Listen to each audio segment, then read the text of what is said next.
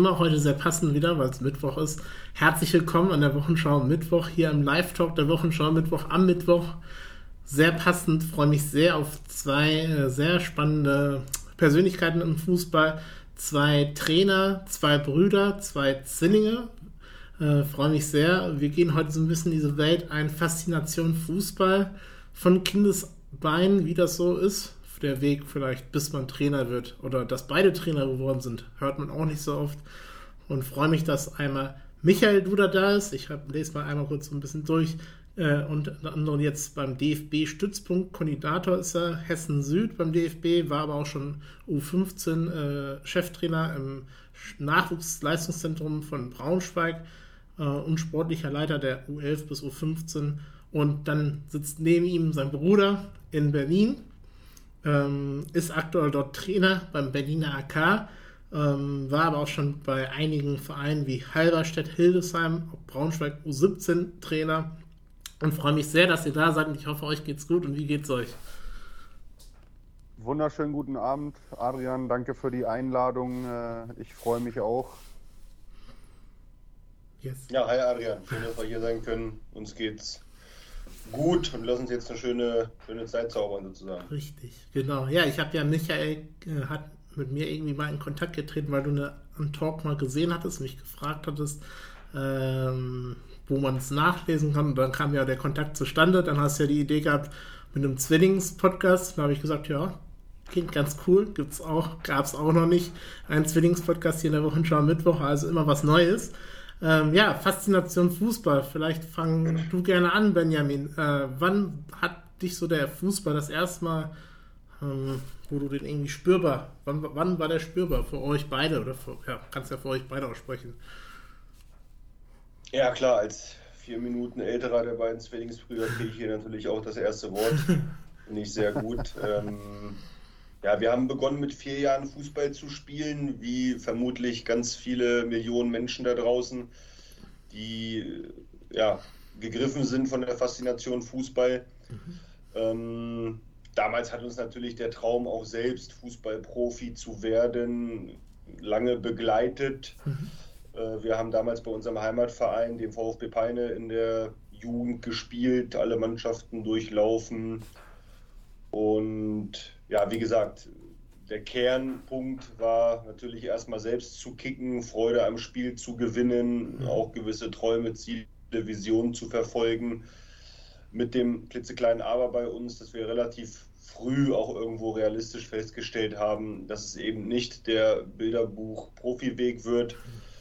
Ähm, ja, und schon im Alter mit 14 Jahren, um jetzt mal den Schwenk einzuleiten, haben wir dann ähm, begonnen, Kinder- und Jugendmannschaften zu trainieren und von daher war die Faszination Fußball bei uns tatsächlich lange auch sehr zweigleisig, mittlerweile ja eben ganz klar zugeschnitten auf die Ebene Trainer. Ne? Ja. Und äh, Michael, wie war das so? Ihr beide zusammen habt ja dann wahrscheinlich auch immer zusammen gespielt, zusammen in die Schule gegangen wahrscheinlich auch oder äh, als Zwillinge dann. Äh, wie war das so als Kind, also ein Kindesbein sozusagen erstmal so dann der Sprung in den Fußball rein bei eurem Heimatverein auch zusammen? Ja, genau. Also wir sind bekanntermaßen Zwillinge, dementsprechend äh, logischerweise in einem Jahrgang und haben dementsprechend alle Jugendmannschaften gemeinsam durchlaufen, mhm. von der G-Jugend, also den Bambinis, bis tatsächlich in den Seniorenbereich. Wow. Und äh, eine Zwillingsbeziehung ist ja ähm, so oder so immer etwas Besonderes. Mhm. Und äh, bei uns kam dann eben der Kontext Fußball sozusagen oder die Liebe Fußball noch so als i-Tüpfelchen drauf, weil diese Verbindung uns ja jetzt auch schon durch das ganze Leben begleitet. Ähm, mhm. Wie du in deinen Eingangsworten schon gesagt hast, es gibt ja das ein oder andere Brüderpaar so generell im Fußball. Bei uns ist es jetzt halt mit dem Zwillingsstatus noch etwas spezieller. Ja. Ähm, ja, aber das, wie gesagt, begleitet uns jetzt eigentlich unser ganzes Leben und diese Verbindung wird ja wahrscheinlich auch noch, noch etliche Jahre bestehen bleiben, weil du kennst es ja selber, wenn du einmal infiziert bist, dann äh, kommst du vom Fußball nicht mehr weg. Ne? Hm, da hast du natürlich recht. Bei mir kam aber die Liebe erst viel, viel später zustande, mit 13, 14, dass ich mitgenommen wurde von einem Kumpel von meinem, einem meiner besten Freunde in ein Stadion. Also selbst Fußball spielen war nie bei mir. Äh, aber. Paderborn oder was? Genau, da, da kam ich ja genau beim SCP als Fan, aber so spielen, das war nie. Also ich habe Reitsport gemacht, Judo und Co., aber, aber Fußball war nie halt irgendwie in der Familie und so, so drin. Aber hier kommt schon noch direkt die erste Frage im Chat. Also der Chat ist schon direkt aktiv. Freue mich da, äh, dass Luca De Angelo, auch ein Spieler, den ich gut kenne, auch hier im Paderborner Raum, ähm, dich äh, oder euch fragt, warum fehlt der Jugend von heute die Leidenschaft für den Fußball? Die damalige Generation brannte so bedingungslos für den Fußball. Hat er ja wirklich recht, eine gute Frage. Benjamin. Ja, ich glaube, das ist ähm, abhängig von den Vorbildern, die Jugendliche oder auch Kinder heutzutage haben. Wir fangen natürlich äh, bei den medialen Strömungen an, die wir damals so gar nicht hatten. Ich mhm. zähle uns ja mittlerweile auch zu einer Generation, die immer noch auf dem Bolzplatz groß geworden ist. So der Klassiker, Schule, Essen, Hausaufgaben machen und dann von nachmittags bis es dunkel wurde mit Kumpels gekickt. Ja. Ähm, das siehst du heute weniger, das siehst du heute kaum. Meiner Meinung nach liegt das eben in den Vorbildern. Die Vorbilder sind heute eher YouTuber und äh, andere Protagonist, Protagonisten auf sozialen Netzwerken. Meine ich völlig wertfrei, ist aber die Realität in der heutigen Gesellschaft. Ich habe ein ganz greifbares Beispiel an meinem eigenen Sohn, der wird jetzt im Mai 8 und der ist Fußball infiziert, Fußball verrückt durch und durch äh, gar nicht so sehr, weil ich den bewusst ähm, damit vollgepumpt habe, aber weil Kinder natürlich am Vorbild lernen und er von vornherein von mir, aber auch von seinem Onkel, gleichzeitig meinem Zwillingsbruder, ja so eine Menge an Fußball mit und abbekommen hat. Ja. Ähm, ja, dass das sozusagen seine, seine vorbildliche Welt war und äh, deswegen spreche ich da immer noch die Erziehungsberechtigten, die Schulen, aber auch alle anderen Parameter an, ja, Kinder und Jugendliche zum Sport zu bewegen, zum Sport zu begeistern. Wie gesagt, mit der Parallelwelt, die soziale Netzwerke heute nun mal darstellen. Hm, man kann natürlich auch wahrscheinlich eine Verbindung schaffen, dass diese, ich sag mal, Streamer oder auch YouTuber, ich erinnere mich jetzt an Streamer, die ja auch Fußballer zum Teil selbst sind. Ähm, kommt gerade noch ein Follow rein von JNNS 030, vielen Dank.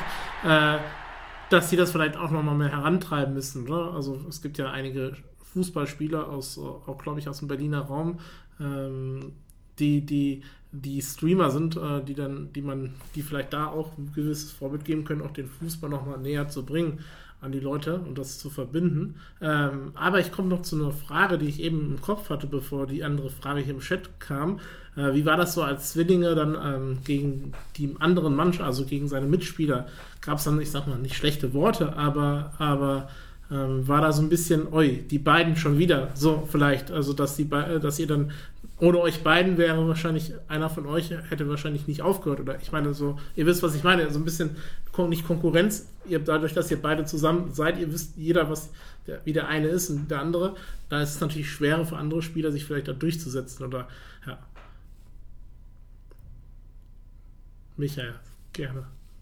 Ja gerne. Äh, in, in dem Sinne eigentlich äh, nie begegnet muss ich ganz ehrlich sagen. Ähm, weil wir dadurch, äh, dass wir ähm, mit dem Fußball eben auch ein ähnliches Hobby betrieben haben oder auch immer noch betreiben, natürlich auch einen sehr, sehr ähnlichen Freundeskreis hatten. Ähm, ja, der uns quasi auch immer nur als Zwillingspaar mehr mhm. oder weniger kannte. Und wenn du dann in so einer Clique bist, mit der du ja dann auch am Wochenende Fußballspiele bestreitest, so wie es ja auch vielen Jugendlichen ähm, in Deutschland zum Beispiel geht, ähm, ja, akzeptieren die dich natürlich von Tag 1 als, ja. als Zwillingsduo mehr oder weniger und mhm. dementsprechend ist uns das glücklicherweise nie begegnet, dass wir aufgrund des Statuses irgendwie ausgeschlossen oder ausgegrenzt oder mhm. getrennt wurden in dem ja. Sinne. Äh, hier schrieb auch noch jemand, da kommen wir auch später drauf zu, auf eure Trainerbereiche. Die beide haben mich beim VfB trainiert, super Persönlichkeiten, schrieb Jens, JNNS 30. Und ähm, habt ihr euch dann auch immer, ich sag mal, analysiert oder Tipps gegeben in der Zeit, wo ihr dann gespielt habt in der Jugend und Co. Also dem einen und anderen dann sozusagen unterstützt oder wie, wie, wie habt ihr euch da so ein bisschen beiden geholfen dann auch? Ja, also wir haben, ähm, wie Benny schon gesagt hat, trotz dessen, dass man natürlich irgendwann feststellt, dass es zum, zum Profi-Tun äh, ja. nicht reicht, das Ganze trotzdem schon relativ ernst genommen. Mhm. Ähm, kann mich noch erinnern, in der C-Jugend, äh, in den Herbstferien haben wir mal unsere, unsere Eltern verrückt gemacht, weil die dann zwei Wochen sportgerecht kochen mussten und wir denen dann äh, Ernährungspläne yeah. fertig gemacht haben. Also positiv verrückt in dem Sinne und ähm, ja, dementsprechend äh, haben wir uns natürlich dann auch gegenseitig, ähm, ich sag mal so ab C-Jugend, B-Jugend, A-Jugend angefangen, so ein bisschen auch die Spiele und Leistungen zu analysieren. Mhm. Ähm, ja, also wie gesagt, wir waren einfach trotz der limitierten Fähigkeiten, die beide hatten, sehr, sehr ehrgeizig, sehr, sehr fleißig und, und, und positiv verrückt. Mhm. In erster Linie, wie Benny schon gesagt hat, mit diesem Traum, den viele Millionen haben, eigentlich selbst als Spieler natürlich nach oben zu kommen. Ja, und dann habt ihr davon gesprochen, Benjamin, du hast ja eben davon schon angefangen.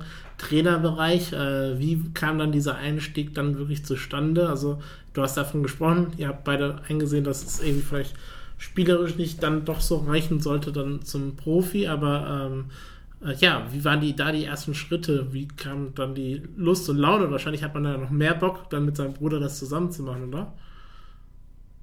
Ja, klar, das war damals im äh, Sommer 2002. Wir waren C-Jugendspieler beim ja, erwähnten VfB Peine mhm. und unser damaliger Jugendleiter kam auf uns zu und fragte uns, ob wir uns nicht vorstellen können, ja, eine Kindermannschaft beim VfB Peine zu trainieren. Das war damals Bereich G- und F-Jugend.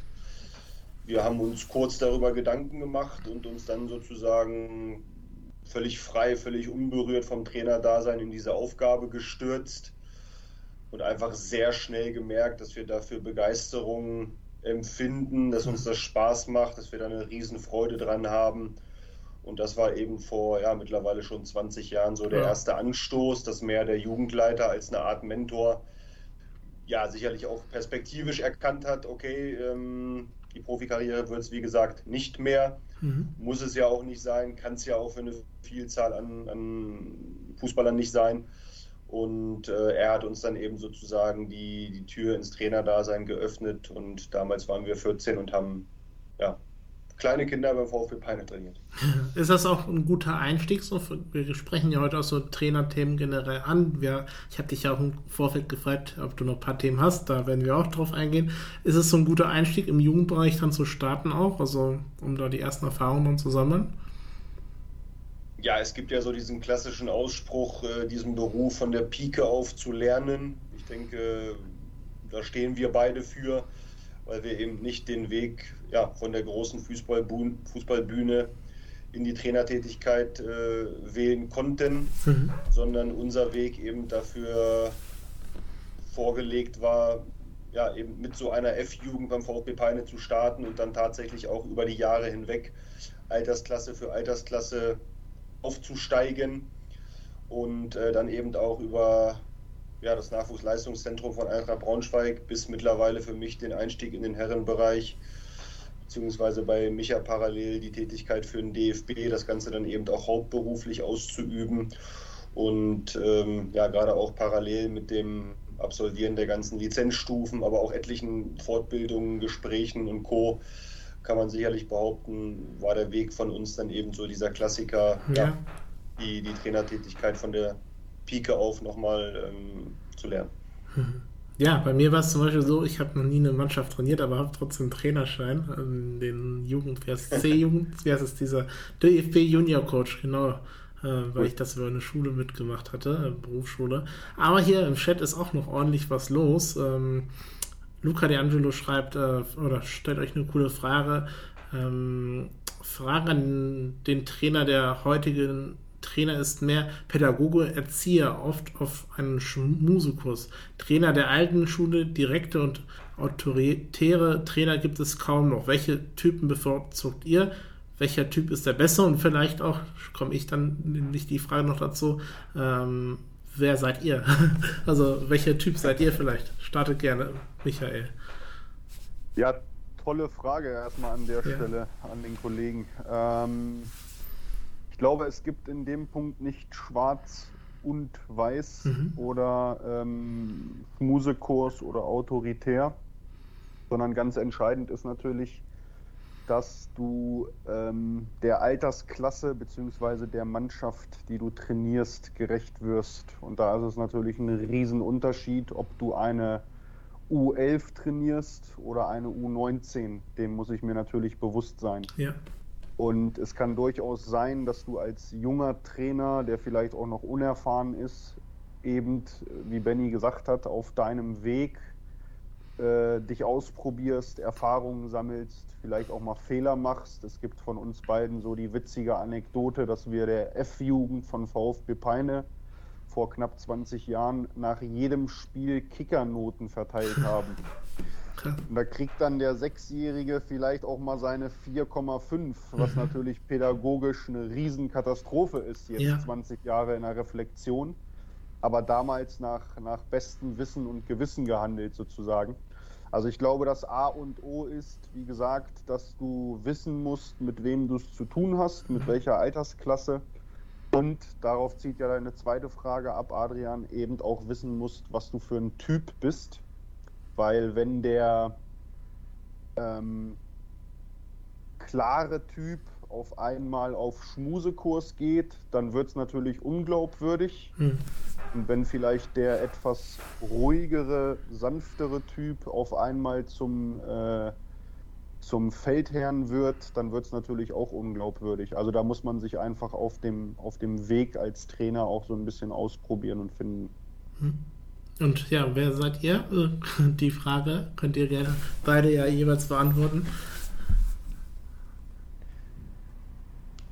Ja, ich glaube, in unserem Alter ist es offensichtlich, dass wir ja zu so einer neuen, jungen, dynamischen Trainergeneration gehören, äh, wie auch immer. Und ähm, klar, ich meine, wir beschäftigen uns mit dem Spiel sehr, sehr ganzheitlich, aber auch äh, mit Persönlichkeiten, mit Menschen.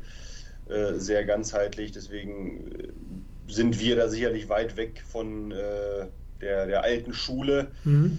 ähm, weil es einfach nicht authentisch wäre. Also es ja. geht nicht um richtig oder falsch, sondern äh, immer darum, authentisch zu sein, echt zu sein, sich selbst treu zu bleiben, dementsprechend auch zu wissen, ja, wer man selbst ist, für welche Werte man einsteht. Ich sage da immer, führe, wie du fühlst. Und mhm. das, was du fühlst, ist ja nun mal auch für den Moment dann authentisch.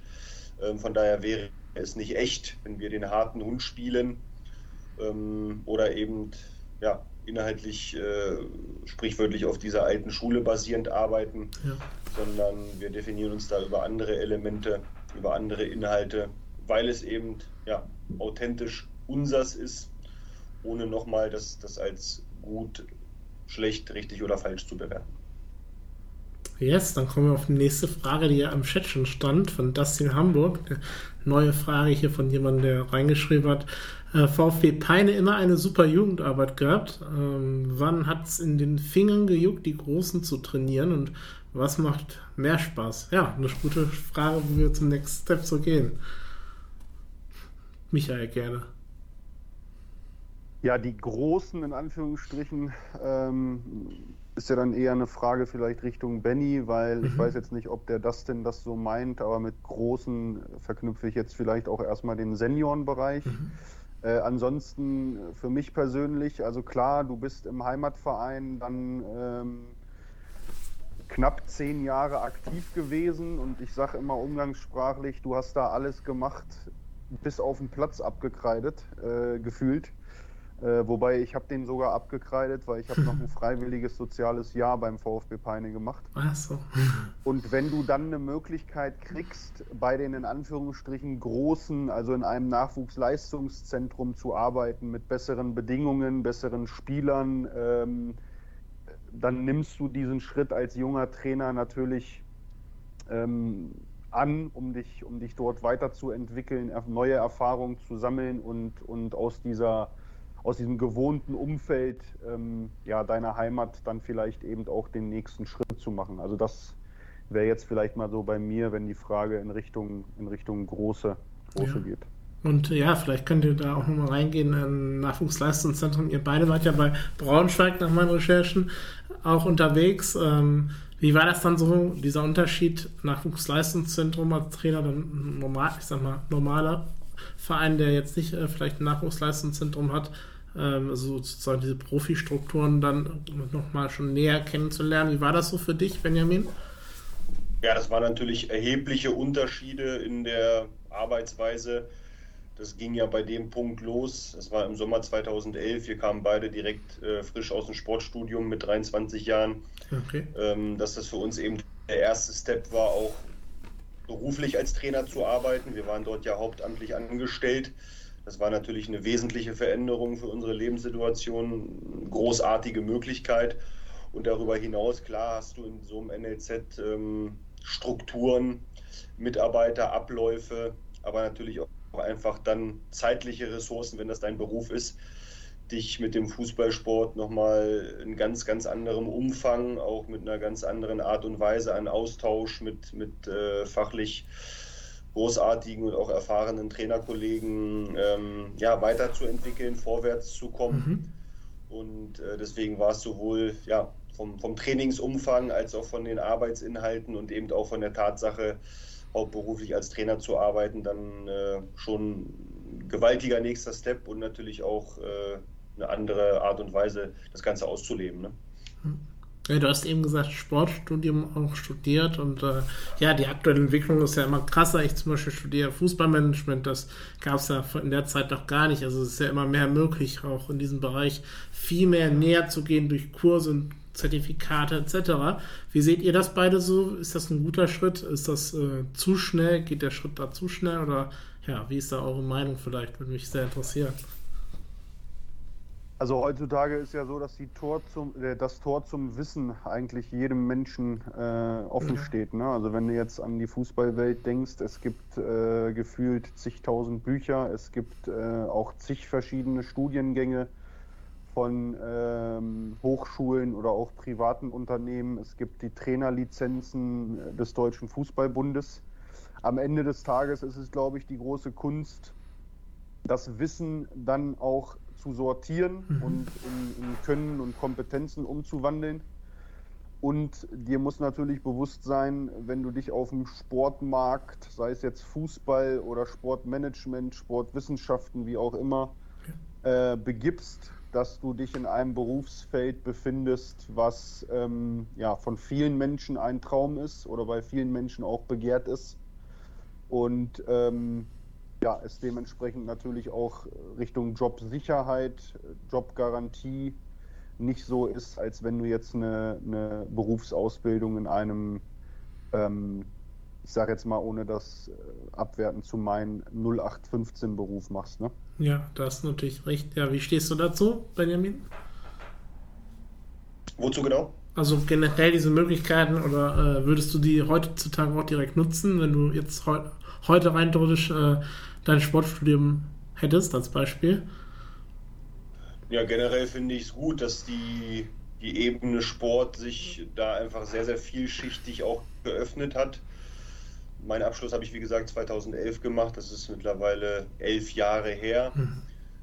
Da war das gefühlt eher so, du hast Sportwissenschaften studiert, wusstest aber gar nicht genau, was du jetzt damit anfangen sollst oder in welchen Beruf du jetzt explizit einsteigen kannst oder damit sollst. Und heute, wie gesagt, finde ich es viel facettenreicher, viel, viel vielschichtiger diese Berufsgruppe Sport, äh, die sich natürlich auch extrem geöffnet hat.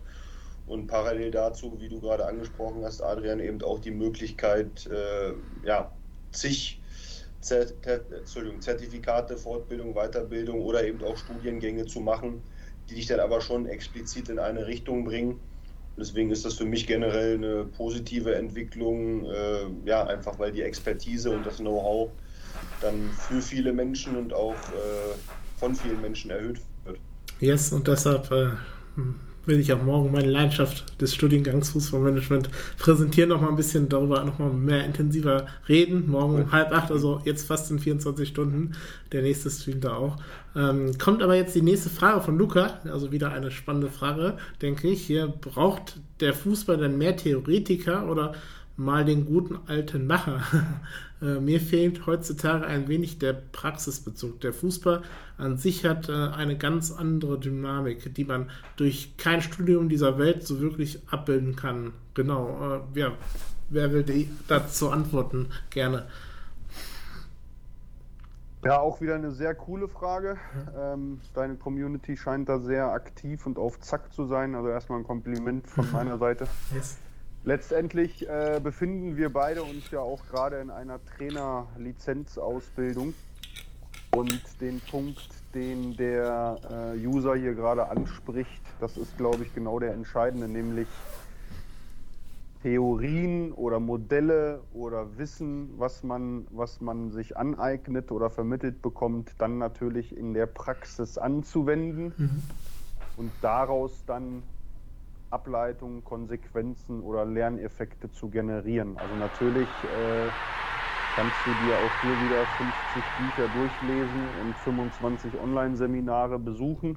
Ja. Am Ende des Tages geht es darum, dass du, wie gesagt, Inhalte auf dem Platz natürlich in die Praxis bringst, aber da hilft es dir natürlich, wenn du im äh, theoretischen Background einfach auf auf Wissen und Kompetenzen zurückgreifen kannst. Das ist ja ganz klar. Also wie so oft im Leben, die Mischung macht's. Ne? Genau, danke Luca für deine Fragen. Vielen Dank für die beiden Follow, die gerade reingekommen seid. Ihr könnt natürlich auch eure Fragen stellen. Ich habe ja, wie gesagt, vorhin nochmal so ein bisschen gefragt. Thema äh, Themen, so ein bisschen vielleicht, die ihr gerne ansprechen wollten. Da finde ich auch das Thema äh, Ursprung Amateurfußball sehr wichtig und cool, dass wir darüber sprechen können, weil ich selbst auch vor ja, ungefähr zwei Jahren, anderthalb Jahren so ein bisschen in Amateursport, Kreisliga für mich auch gewonnen habe, weil ich selbst beim Kreisliga-Verein jetzt mittrainiere seit anderthalb Jahren und auch mal kennenlernen, dieses Vereinsleben und Co. Findet ihr vielleicht dieses Vereinsleben heutzutage bei vielen Jugendlichen, die sofort ins NLZ gehen, wenn das sofort ein Talent ist, fehlt dann so ein bisschen oder diese Struktur, dass äh, manche das verlieren, also sozusagen, wo man herkommt dann, also der Fußball nur noch im Denken Geld verdienen, großes Geld, großer Spieler werden, großer Neymar zu werden, aber dann am Ende auch vielleicht nicht, weil wir, wenn wir uns ja auch angucken, wie viele Spieler schaffen es vom NOZ, ich glaube zwei, drei Prozent ist ja diese Summe, die man hat, habe ich in meinem Studium gelernt. Ähm, ja, könnt ihr, könnt ihr gerne zu äußern, Benjamin. Ja, äh, unser Ursprung liegt ja im Amateurfußball, das heißt höher als äh, Landesliga haben wir nie gespielt. Tatsächlich habe ich damals äh, parallel als, äh, zum, zum Dasein als U17-Trainer bei Eintracht Braunschweig auch weiterhin immer noch auf, auf Kreis- und Bezirksebene gespielt. Ja. Deswegen äh, bin ich da sehr, sehr nah dran an der Basis oder nicht nur nah dran, sondern aus der Basis äh, gekommen sozusagen. Und äh, Basis ist das Stichwort. Meiner Meinung nach bildet der Amateurfußball natürlich die Grundlage und äh, den Boden für, für jegliche weitere fußballerischen Zweige hier in Deutschland. Ähm, es gibt da sicherlich einige Extreme, gerade aus dem NLZ kenne ich das, von mhm. Jungs, die gefühlt verbrannt sind, vielleicht auch zu äh, maschinell in einem Programm ausgebildet wurden und dann eben im Bereich der Basis, im Bereich des Amateursports, keine Ahnung, Bezirks-, Landesliga, äh, vielleicht auch Oberliga, ja, einfach das Wesentliche im Spiel wiederfinden, nämlich die Freude, den Spaß, aber auch die Tatsache, in einer Gemeinschaft neben dem Platz ein Stück weit zu leben, zu interagieren, genauso Spaß und Freude zu haben. Und äh, diese Verbindung, Faszination ja. Fußball ist das Thema, passt ja dann auch zu der Faszination. Ja und eben nicht nur äh, ein schmalspuriges äh, Arbeiten auf dem Platz, ja, Stichpunkt äh, Theoretiker vom Luca, sondern natürlich geht es darum, das Spiel auszuleben, auszukosten, ähm, mit Mitspielern äh, zu kämpfen, Siege zu feiern, Niederlagen zu erleiden, nochmal auf, aber auch neben dem Platz in der sozialen Komponente. Und äh, das geht für jeden Spieler der Welt an der Basis im Amateurbereich los. Und ähm, wie gesagt, dadurch, dass auch wir den Ursprung da haben, ist das immer eine Ebene, ähm, wo wir mit einem Auge dabei sind und äh, auch lange aktiv dabei waren. Mhm. Ja, ich äh, macht mir sehr viel Spaß jetzt gerade schon fast, ja, fast über eine halbe Stunde und wir haben der Chat bestimmt so ein bisschen halt auch den Top, was, was mir sehr viel Spaß macht, dass ihr hier direkt äh, eure Fragen stellt, die eben noch erst reingekommen sind, hier auch ein Follow gelassen haben, äh, kommt direkt von Chan eine Frage an dich, Michael, äh, was du zu Fatih Terim sagst. Ich weiß nicht, ob du das beantworten willst. Nicht, ich weiß jetzt nicht, wer das ist. Das ist eine Trainerlegende von Galatasaray Istanbul. Okay. Viel mehr gibt es viel mehr gibt's zu, dem, zu ja. dem Mann von mir aus äh, an der Stelle nicht zu sagen. Gut. Ja, und jetzt kommt von Ultras Lan. Äh, warum scheitern so viele junge Top-Talente beim Übergang in den Profibereich? Ja, das ist, wie ja eben schon gesagt, eine eigentlich wirklich Sache, die man eigentlich fast gar nicht beantworten kann, weil es ja die ganze Zeit passiert. Aber was ist vielleicht eure Lösung? Würde mich dann vielleicht auch interessieren. Oder warum Warum? Generell, generell liegt es ja in der Natur der Sache. Also so viele Spieler in, nehmen wir mal nur Deutschland, die jährlich in den Seniorenbereich raus bzw. reinkommen, äh, kommen natürlich auch raus für die Ligen 6, 5, 4, wie auch immer. Mhm. Äh, sprich noch nicht die Profi-Ebene. Liegt in der Natur der Sache, weil die Anzahl der Spieler natürlich viel zu riesig wäre, ja um äh, gefühlt die Hälfte oder wie auch immer äh, dann in den ersten drei Ligen zu sehen. Darüber hinaus sind wir natürlich schnell wieder bei der Persönlichkeitsebene. Jeder will etwas sein, ja, jeder will Profi sein, aber kaum jemand möchte noch etwas werden. Und dieses Werden ist natürlich ein sehr, sehr langer, schwieriger Prozess, ähm, wo man fleißig sein muss, wo man beständig sein muss, wo man sich aufopfern muss in jungen Jahren. Und äh, das schaffen nicht viele vom, vom Ausdauervermögen und auch von der Widerstandsfähigkeit. Und letztlich ist der Fußball natürlich keine Bank, sage ich immer zu meinem Spieler, wo ich einzahle, einzahle, einzahle und später weiß, was ich rausbekomme, sondern du formulierst dir ein Ziel, Profi zu werden oder was auch immer dein individuelles Ziel ist, mit dem bewussten Risiko beziehungsweise mit dem Mut, gewissermaßen auch scheitern zu können. Und nochmal, deswegen liegen diese beiden Perspektiven für mich in der Natur der Sache. A in der Quantität, B sicherlich auch hier und da im individuellen Selbstverschulden und äh, C einfach in der Tatsache, dass äh, nicht die Fähigkeiten aller Sportler dazu reichen können. Ich bin ein lebendiges Beispiel, um äh, die Tür zum Profibereich durchzustoßen. Ja, aber vielleicht da auch nochmal von mir die Frage oder der Input, oder nicht Input, sorry, schon mein Statement auch vielleicht dazu.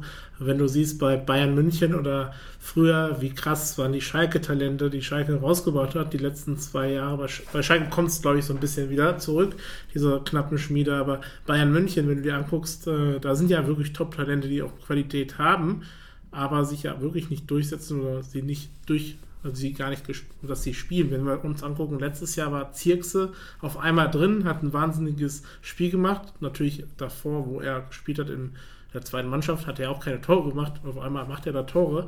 Aber ähm, als Beispiel wäre das ja ein gutes Beispiel daran zu sehen, da ist ja was da, aber man nutzt es ja nicht, selbst die Top-Vereine. Dann scheitert es ja schon auch bei den kleinen Vereinen, würde ich sagen, oder?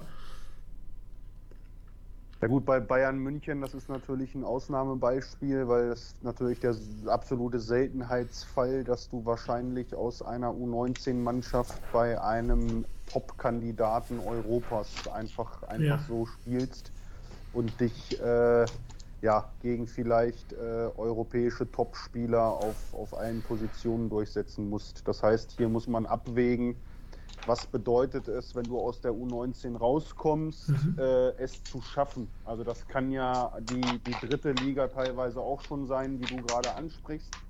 Ich glaube, Bayern München vor zwei Jahren ähm, hat die dritte Liga gewonnen. Ja.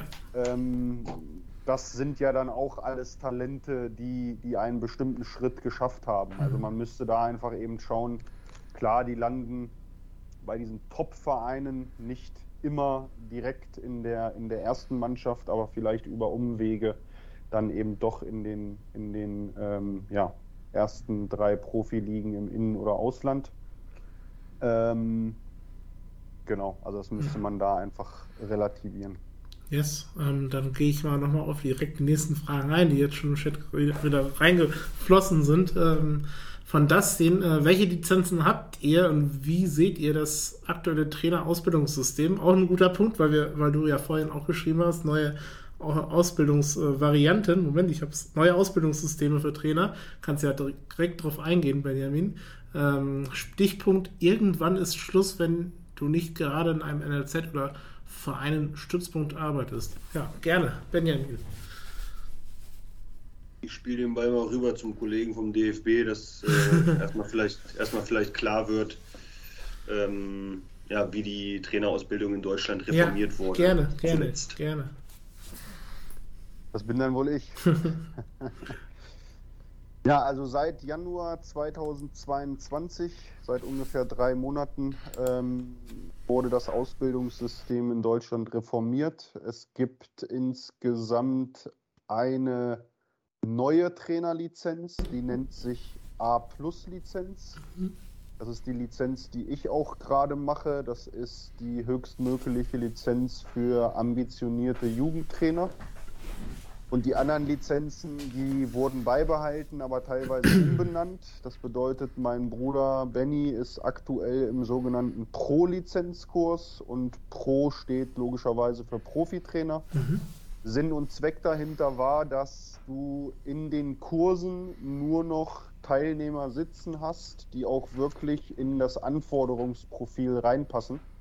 Zuletzt war es ja so, dass du zum Beispiel im Pro-Lizenzkurs den U15-Trainer vom SC Paderborn und vielleicht auch den angehenden Zweitligatrainer sitzen hattest. Okay, ja, klar. Dann sag, dann sag ich immer, die reden zwar beide über Fußball, mhm. aber natürlich aus völlig unterschiedlichen Perspektiven. Mhm. Und das hat der DFB, wie gesagt, dieses Jahr aufgebrochen. Das bedeutet in, in meinem Kurs, der A Plus, sitzen jetzt eben auch nur Jugendtrainer aus dem, aus dem höchsten Jugendbereich. Und in dem Kurs von Benny sitzen dann dementsprechend Seniorentrainer oder tatsächlich angehende Profitrainer. Ähm, die Frage zielt aber auch sicherlich auf die Voraussetzungen an, die du mhm. erbringen musst, um in so einem Lehrgang zu landen.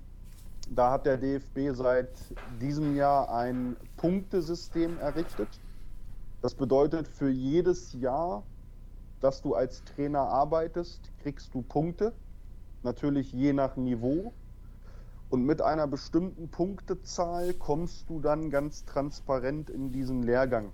Und natürlich kriegst du mehr Punkte, wenn du in einem NLZ arbeitest, als in der Kreisklasse C, ja. ohne das abwerten zu meinen weil wenn du eine Leistungslizenz im Fußball erwerben möchtest, dann solltest du natürlich auch leistungsorientiert trainieren. Mhm. Aber auch der Trainer in der Kreisklasse C hat natürlich Möglichkeiten, eine Trainerlizenz zu erwerben. Es beginnt deutschlandweit bei der sogenannten C-Lizenz und auch bei solchen Lizenzen lernst du eben wichtige Kompetenzen, um als Trainer arbeiten zu können. Und je ambitionierter du dann unterwegs bist, desto mehr Punkte kriegst du für dieses Bewerbungsverfahren und ähm, kannst eben die nächsthöhere Lizenz angehen, wenn du möchtest. Aber lange Rede, kurzer Sinn. Es ist natürlich etwas schwerer geworden, es ist etwas ähm, ja, schärfer geworden, als, äh, als junger Trainer diesen Weg zu bestreiten, weil du musst halt wirklich erstmal äh, jahrelange Trainererfahrung äh, erwerben, was ja aber per se erstmal nicht schlecht ist, sondern im Gegenteil natürlich gut, wenn du erstmal arbeiten musst. Ne? Ja, würdest du sagen, vielleicht, wenn du gleich Benjamin noch damit einsteigst, aber du sagst es schwerer, auch vielleicht durch die digitale Technik und digitale, das ganze digitale Know-how, was gefühlt täglich ja irgendwie immer neuer wird, ähm, also siehe zum Beispiel Videoanalyse etc., äh, deshalb auch schwerer oder, oder weshalb schwerer? Michael.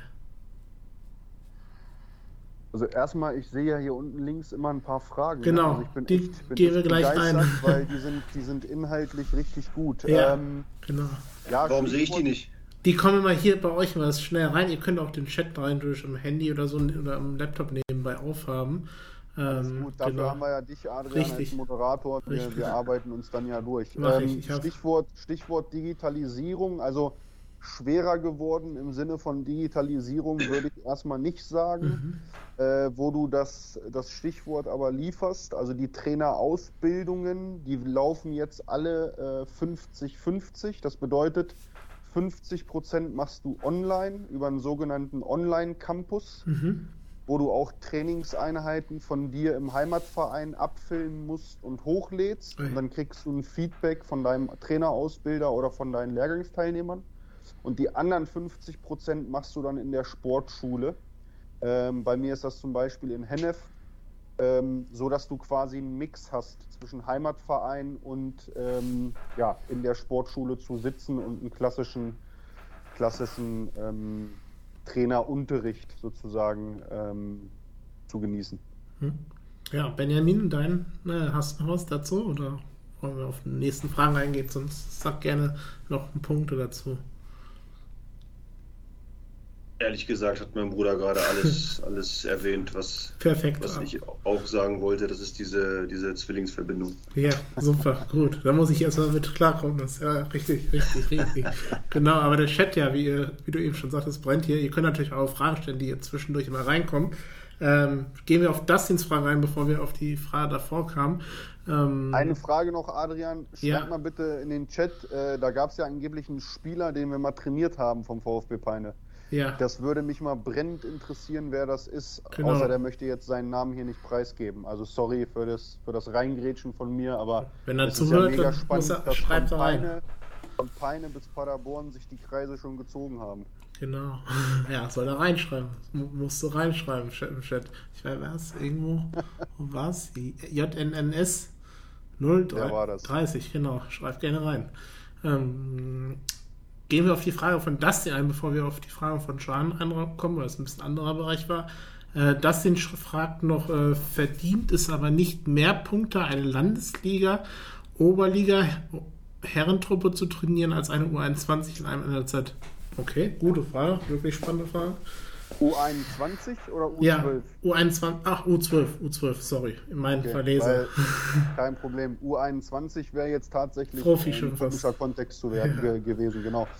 Ähm, also verdient es mehr, würde ich so auf gar keinen Fall formulieren, weil als U12-Trainer und als Oberligatrainer hast du eine Berechtigung und kannst ähm, ja von der Wertschätzung ein einen, einen tollen Job machen. Punkt. Also da würde ich gar nicht so, so krass in die Bewertung gehen. Der Oberliga-Trainer arbeitet fünfmal so viel wie der U12-Trainer. Mhm. Ähm, ganz entscheidend bei der Antwort auf diese Frage ist aber, der Oberliga-Trainer kriegt mehr Punkte für die Lizenz, die Benny zum Beispiel gerade macht, weil die richtet sich ja an Erwachsene.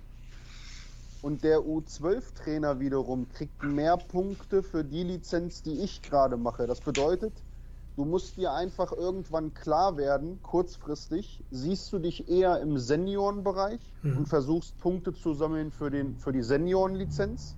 Das wäre dann die A-Lizenz oder die Pro-Lizenz. Oder siehst du dich im Nachwuchsleistungszentrum machst vielleicht dort eine U12 oder eine U14 und sammelst Punkte für den, für den höchsten Leistungsbereich. Das wäre dann, wie gesagt, entweder die B-Plus-Lizenz, so heißt die, oder die höchste eben die A-Plus-Lizenz. Also von besserer Trainer oder mehr Punkten verdienen würde ich gar nicht sprechen, sondern du musst für dich einfach definieren, wo siehst du dich eigentlich. Und da ist ja Benny auch ein interessantes Beispiel, weil der hat im Jugendbereich angefangen, hat dort etliche Jahre gearbeitet, hat für sich jetzt aber klar definiert, seit drei, vier, fünf Jahren, mein nächster Schritt ist im Seniorenbereich. Ja. Und ähm, wie gesagt, da sollte man sich eher irgendwann vielleicht klar werden, wo man sich sieht. Hm. Ja, vielleicht kann Benjamin jetzt äh, noch einen Part übernehmen, da in dem Trainerausbildungsbereich. Ich habe eben erwähnt, ich habe selbst mal den Junior Coach gemacht, äh, um es zu nutzen. Ich hatte auch Schule, konnte mir so ein bisschen, das war Berufsschulzeit, wo ich in der Berufsschule war, konnte auch so ein, zwei Tage hatte ich dann auch frei äh, bekommen deshalb. Das war natürlich auch vorteilhaft, aber äh, hat auch Spaß gemacht, war so ein bisschen, ich würde sagen, mehr auch der Spaß stand da im Vordergrund in dieser Ausbildung, hat, aber war man auch am NLZ von Paderborn auch was Besonderes dann, damals Trainer so zu stehen selbst. Ähm, diese Ausbildungssysteme, du hast ja auch eben von angesprochen, Michael, aber Benjamin, äh, wie ist es und macht, wie Spaß macht es dann auch? Oder wie, wo, wo findest du, wo, oder wo hast du deine Schwierigkeiten gehabt, auch vielleicht am Einstieg so auch da reinzukommen? Weil Theorie, jeder kennt Lernen und Co. ist ja nicht gerade das Schönste auf der Welt zum Teil. Ähm, ja, wie, wo, wo, hast du da Schwierigkeiten oder wo siehst du zum Teil Schwierigkeiten, die dein Bruder sozusagen ja um, äh, umsetzt an andere zum Teil dann, also sozusagen die Funktion dann übernimmt? Also erstmal muss ich sagen, dass ich bei jeder Trainerlizenzstufe eine Menge gelernt habe. Mhm. Ich bin jedes Mal mit einem Werkzeugkoffer nach Hause gegangen, der rappelvoll war. Mhm. Das ging bei der Fachübungsleiterlizenz los und erstreckte sich dann aber auch über die Lizenzen C, B, A und es war wirklich jedes Mal eine Bereicherung, ein Genuss. Mhm inhaltlich von den Referenten, aber auch im Austausch mit jeweils tollen Gruppen, tollen Trainerkollegen. Und äh, ich habe das immer gehasst, wenn äh, ich im Austausch mit Personen meines Umfeldes, die vielleicht auch als Trainer gearbeitet haben und äh, die gerade bei der Trainerlizenz waren, das Feedback erhalten habe nach meiner Frage, und wie war es, was hast du gelernt? Ach, eigentlich habe ich schon alles gewusst. Ja. War, war langweilig, war nichts Neues, weil das, das ist einfach de facto nicht die Wahrheit. In einem fantastischen Lizenzsystem, das wir in Deutschland haben, lernst du wirklich in diesen einzelnen Lizenzstufen, äh, wie es ist, Kinder und Jugendliche zu trainieren, äh, sowohl mhm. pädagogische Prinzipien als auch methodisch-didaktische Dinge. Ähm, ja, wenn ich, wenn ich Kinder trainiere, Darüber hinaus aber natürlich die Tatsache auch vor Gruppen zu stehen, vor Gruppen zu sprechen, zu präsentieren, bevor das dann natürlich äh, in der Pyramide immer spitzer wird mhm. und natürlich dann auch immer äh, taktischer, was, was den Fußballinhalt betrifft. Aber es ist schon so, dass ich sagen muss, jede Lizenzstufe war ein Genuss. Und ähm, ja, es war immer, immer großartig da zu sein. Deswegen war es auch nie das Gefühl, ähm, wie zum Beispiel in der Schule, ich muss dahin, ich muss dafür etwas auswendig lernen und abrufen, was mich eigentlich gar nicht juckt. Ähm, nein, es ging ja immer um den Fußball. Äh, deswegen immer ja, wunderbare Zeiten und nie die Thematik irgendwie schwierig, unangenehm mhm. oder, oder lästig, wenngleich man natürlich alles ja, lernen musste, sich entwickeln musste und ähm, wie gesagt, jede Ebene auch ihren Teil dazu beigetragen hat, dass man heute das ist oder der ist, der man ist als Trainer. Ja, so unangenehm, wie ich gerade die Nachricht gesehen habe bei Teams gerade. Ich weiß nicht, ob ihr die aufbekommen habt. Ich dachte, ja, bei Teams ist es nicht so wie bei Zoom. In fünf Minuten endet der Raum anscheinend. Da müssen wir einfach, oder ich muss Ihr müsst mir schicken. So. Oder ich öffne einfach bei Zoom oder schicke euch das, wie, wie nee, ihr wollt. Es geht, es geht weiter. Achso, es geht weiter. Wunderbar, weil ich kenne zum Beispiel von Zoom, wenn dann da scheitert, ist man weg. ähm, ja, vom unangenehmen Teil. Moment, ich hatte die Frage gerade im Kopf, äh, die jetzt eben durch dieses mit den fünf Minuten rausgekommen ist. Ähm, wir gehen auch gleich auf die Frage noch ein. Eben, wir gehen erstmal auf die Frage ein, vielleicht fällt sie mir jetzt gleich nochmal ein. Von Shan, die war vorhin noch drin an Michael, warum gibt es immer äh, im modernen Fußball immer mehr, immer seltener die klassischen Nummer 10 wie Zidane oder Ronaldinho? Hoppala. Vor 10 bis 20 Jahren waren die Zehner das Herzstück des, der Mannschaft. Grüße. Michael. Auch wieder, auch wieder eine tolle Frage. Äh, die, die regen uns ja hier richtig zum, zum Nachdenken an in die späte Uhrzeit. Ja. Ähm, ja, grundsätzlich hat sich der Fußball einfach in eine, in eine Richtung entwickelt, ähm, wo du unter höchstem Druck mit den bestmöglich athletischsten Voraussetzungen zu jeder Zeit des Spiels agieren musst. Also der Zehner, der vorne stehen bleiben darf und nicht mehr mit nach hinten arbeiten muss, den gibt es heutzutage nicht mehr, weil das würde dir permanent Unterzahlsituationen äh, bescheren, die vielleicht bei der heute so hohen Qualität äh, vieler Mannschaften dann immer spielentscheidend sind. Das bedeutet, äh, grundsätzlich müssen sich alle Spieler an, an nahezu allen Phasen mhm. des Spiels beteiligen. Und auf der anderen Seite sage ich aber auch, was verbirgt sich denn hinter der Nummer 10, wie vielleicht Ronaldinho oder Sidan? Ähm, dahinter verbirgt sich ja viel Kreativität, viel Technik, viel Spielwitz, viel Spielfreude. Ich glaube, diese Spieler haben wir immer noch ähm, ja, zu Genüge auf der ganzen Welt, ohne dass sie vielleicht die Zehn auf dem Rücken haben oder eben auf dieser, auf dieser Zehnerposition, wenn wir, wenn wir Playstation spielen und eine Aufstellung machen, äh, dort eingeteilt sind. Mhm. Ähm, ja. ja, jetzt ist mir die Frage auch eben wieder Kopf gefallen nach der Teamsache äh, an Benjamin, weil eben nach der Beantwortung der letzten Frage. Ähm, du hast ja eben davon gesprochen, Taktik und Co. Ich selbst, wie gesagt, auch die Trainerausbildung. Ich selbst nie Fußball gespielt. Würdest du sagen, das ist so ein Punkt, der fehlt, um Trainer zu werden, auch guter Trainer zu werden? Weil ich sehe zum Beispiel so, ich gehe zu Kongressen im Trainerbereich, um mich auch weiterzubilden, um sozusagen den Blickwinkel mal zu bekommen, von da und da sozusagen Bausteine, äh, Befehl, mhm. so Bausteine zu bekommen, aber ich würde nie, oder ich, da bin ich auch ehrlich genug, nie Trainer sein oder nie Trainer. Ich bin zum Beispiel Torwarttrainer bei meinem Kreisligisten, Kreisliga C, was es auch nicht so oft gibt, aber trotzdem. Ähm, ja, dann bist du aber, auch Trainer. Ja, richtig, ja, aber, aber ich bin jetzt niemand, der sagt, boah, Taktik, Co., dieses Gefühl, okay. bumm, ich würde, ich, selbst wenn ich auch Fan, als Fan verstehe ich zum Teil das selbst nicht, auch wenn ich zum Beispiel schon in meinem Studium ein paar Elemente auch kennengelernt habe, aber äh, würdest du sagen, man muss schon Spieler sein, um Fußball auch zu verstehen selbst oder lange? Oder, oder wo würdest du sagen, ist sozusagen dieser Punkt, äh, wo du sagst, ja, das ist, weil man, um Trainer auch zu werden? Puh, ich kann gar nicht sagen, was der Gradmesser dafür ist, um das Spiel zu verstehen, aber du hast das schon völlig richtig gesagt. Um Trainer zu werden, brauchst du natürlich ein gutes Spielverständnis, ein gutes Auge für das Spiel. Da muss ich sogar sagen, selbst die Zeit in Kreis, Bezirk und Landesliga ähm, hat mir geholfen, um ein Gefühl, ein Auge für das Spiel und seine Situation zu entwickeln. Deswegen liegt es sicherlich nahe, dass die meisten Fußballtrainer auch einen aktiven Bezug auf dem Spielfeld hatten. Entweder der bekannte Weg, Ex-Profi wird Trainer ja. oder vielleicht auch unser Weg, langjähriger Spieler, unterklassig, wird auch Trainer. Hm. Ähm, ob das, ob das eine Ausschließlichkeit besitzt, so nach dem Motto, man muss gespielt haben, um Trainer sein zu können, äh, kann ich kaum bewerten, würde ich sogar eher bezweifeln, weil Taktik einfach nicht das Wichtigste im Trainerberuf ist. Natürlich brauchst du ein Verständnis für den Fußballsport. Mhm. Und äh, vermutlich hätte ein Basketballcoach Anlaufschwierigkeiten, Fußballmannschaften zu trainieren, ähm, was er aber identisch gut könnte. Deswegen kommen wir ja alle aus der Sparte der Mannschaftssportarten, wäre Gruppen zu führen, äh, Spieler individuell anzusprechen, zu motivieren, Menschen gemeinsam emotional zu wecken, für Ziele zu begeistern. Und äh, ja, das ist die wesentliche Stellschraube als Trainer in deiner Verantwortlichkeit für, für 30 und mehr Menschen. Ne?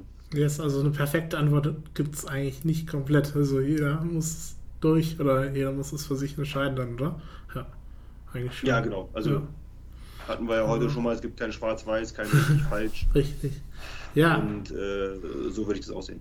Michael, jetzt kommt die nächste Frage im Chat. Der Chat mhm. muss auch wieder hier nebenbei gut ähm, Frage stellen. Ähm, von Luca wieder äh, die Frage der Ausrichtung und heute doch auch immer eine Frage des Geldes. Ist der Amateurfußball durch immer Bezahlung verdorben? Oh, Luca, äh, das ist eine sehr, sehr ja. ähm, schwierig zu beantwortende Frage. Ich, ich sage trotzdem nein. Ähm, das Geld hat natürlich ähm, in den letzten Jahren ganz oben immer mehr, mehr Einfluss genommen und ich glaube, diesen Trend werden wir auch nicht aufhalten. Und dementsprechend hat es auch in den unteren Ligen, also Liga 4, 5, 6, teilweise sogar 7, ähm, eben eine Verschiebung gegeben, sodass du jetzt in einigen Bundesländern, ohne dass es offiziell läuft, natürlich auch ähm, ja, teilweise Geld mit, mit Amateursport, Amateurfußball verdienen kannst. Mhm. Verdorben wäre mir trotzdem ähm, etwas zu hart ausgedrückt. Ich, ich glaube an die, an die Fußballromantik, ich glaube an die Fußballliebe. Und ich glaube, dass der, dass der riesige, ähm, dass die riesige Mehrheit in diesen Spielklassen Fußball nicht wegen des Geldes spielt und mhm. dementsprechend auch nicht verdorben ist. Aber dass man halt in der Kreisliga schon so mal ein bisschen Geld auch oder honoriert wird, das ist schon meiner Meinung nach, auch wenn ich den Kreisliga-Sport jetzt auch kennengelernt habe selbst, finde ich das, ja, Teil das, was du sagst, aber der Spaß und Dings, natürlich jeder der irgendwo die Chance hat, vielleicht was zu verdienen dabei, äh, denkt dann aber vielleicht viel größer und verzockt sich dabei selbst dann wahrscheinlich seine Karriere auch äh, oder sein, seine Persönlichkeit. Aber ja, es ist schwer. Also man sieht natürlich diesen Sprung, der da immer mehr entsteht bei vielen, aber ähm, wie ich ja eben noch sagte, junge Spieler, die in der Z spielen, dann schon so, so eher, ich sag mal, hochnäsig zum Teil sind, weil sie denken, sie werden Profis und werden es ja nicht, äh, oder werden, oder wie gesagt, ganz, vielleicht einer davon wird Profi, wenn überhaupt oder schafft es überhaupt höher zu steigen? Äh, ja, es ist auch da wieder eine schwere Antwort und äh, gehe aber jetzt auf die Frage ein von Schan, die nächste, die hier auf dem Chat ist. Wie steht ihr beide zu den Trainingsmethoden von Verheyen? Äh, Verheyen? Boah, der Name, mein Name bin ich mal ganz schlecht. Verheyen. Alles gut. Äh, Verheyen heißt der, hast du schon richtig ausgesprochen, ja. Willst du anfangen, Benny? Ja, gerne. Der, der Kollege heißt Raymond Verheyen, ist mhm. Niederländer und ein absoluter Fußballguru, vor allem was den athletischen Bereich, also den Fußballkonditionellen Bereich betrifft. Äh, Thematik hatte ich letzte Woche sogar erst mit Micha, weil wir uns mit dem Menschen schon im Jahr 2008 beschäftigt haben, sprich mhm. vor 13 Jahren. Ähm, da wurde er publik, weil er als Athletiktrainer, als Fitnesscoach Nationalmannschaft Russlands mit damals Cheftrainer Güss Hiddink ähm, begleitet hat und für die EM 2008 in Österreich und Schweiz vorbereitet hat. Und die Russen ähm, haben damals ein gewaltiges Turnier gespielt, vor allem äh, überzeugten sie durch ihre Fitness, durch ihre Sprintfähigkeit, durch ihre Athletik und spielten sich damals sogar bis ins Halbfinale vor, müsste ich nochmal recherchieren.